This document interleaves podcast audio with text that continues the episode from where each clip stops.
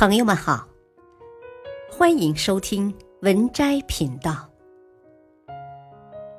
本期分享的文章是司马懿五句话，记住两句够用一生。今天我们分享司马懿的五句名言，记住两句就够用一生。一人不能怯懦，但不能不知敬畏。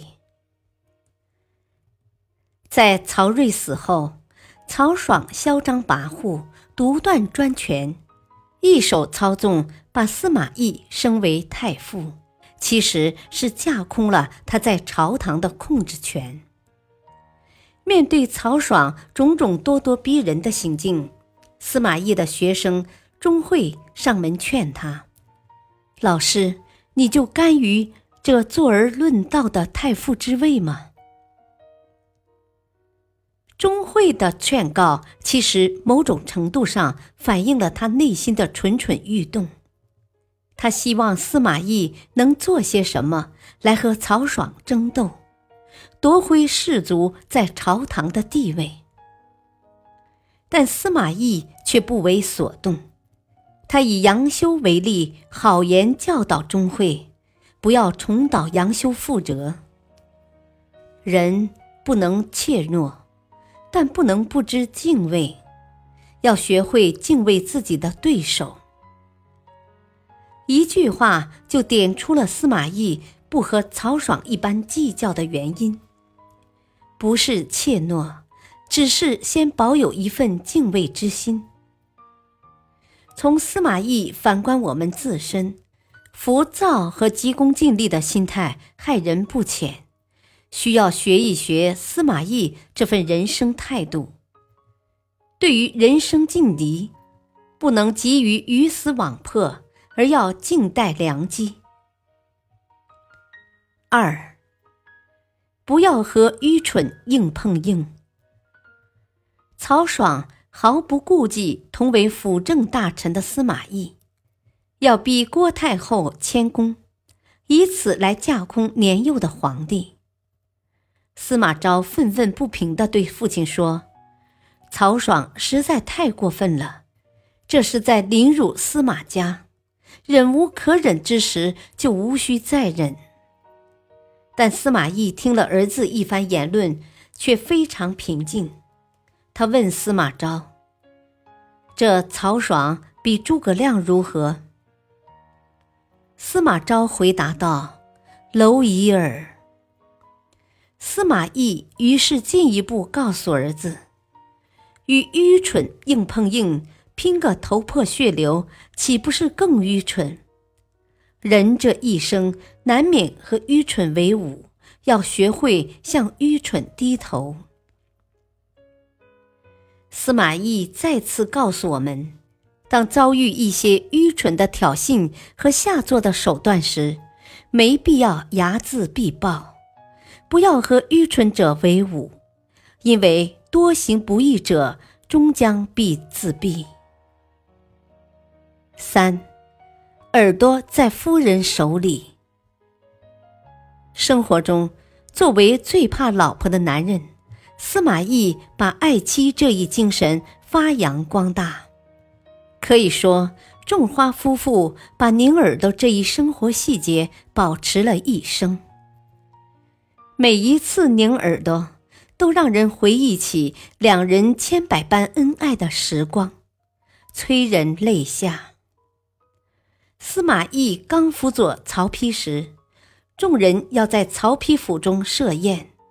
本该和同事们饮酒作乐的司马懿，却陪张春华在灶下做饭。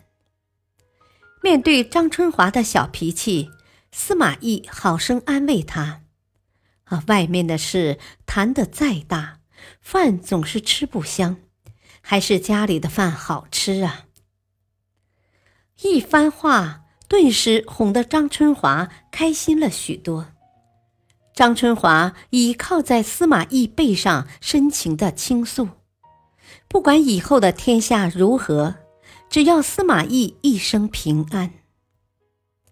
司马懿更是对妻子说出了那句他记了一辈子，也做了一辈子的话：“我只想这一生一世，耳朵都在夫人手里。”四，一路走来没有敌人。司马懿一生最大的对手有二：年轻辅佐曹丕时，最大的对手是杨修。然而，在杨修因鸡肋事件被曹操判死刑后，司马懿却主动请求曹操让他见杨修。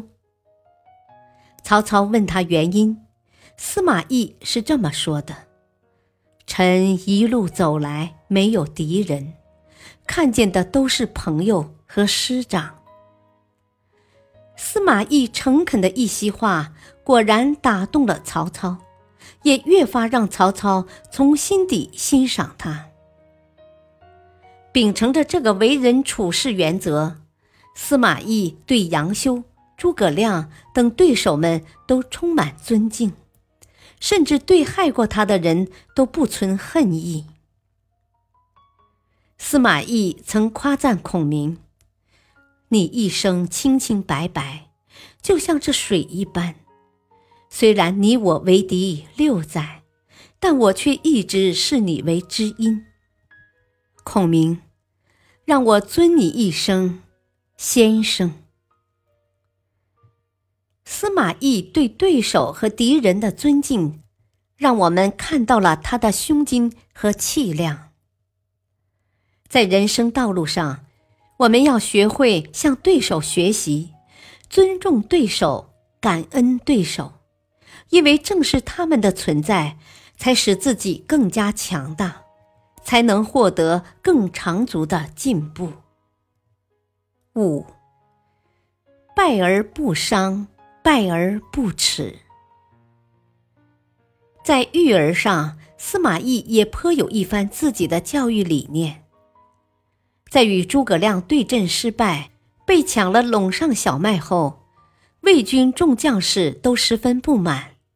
明明魏军兵力是蜀军数倍，居然还输给了诸葛亮，连司马懿的两个儿子也坐不住了，一起去司马懿帐内抱怨。但是没想到司马懿倒是非常淡然，他问儿子：“你们是来打仗的，还是来斗气的？那些一心想赢的人，就能赢到最后吗？”打仗先要学的是善败，败而不耻，败而不伤，才真的能笑到最后。以失败学教育儿子，和现代父母恨不得让孩子赢在起跑线的做法截然不同。谁都知道失败是成功之母，却很少有人能正确面对失败。司马懿告诉我们，要对失败多一些耐心，才能赢得最后的成功。本篇文章选自微信公众号“美文参阅”，感谢收听，再会。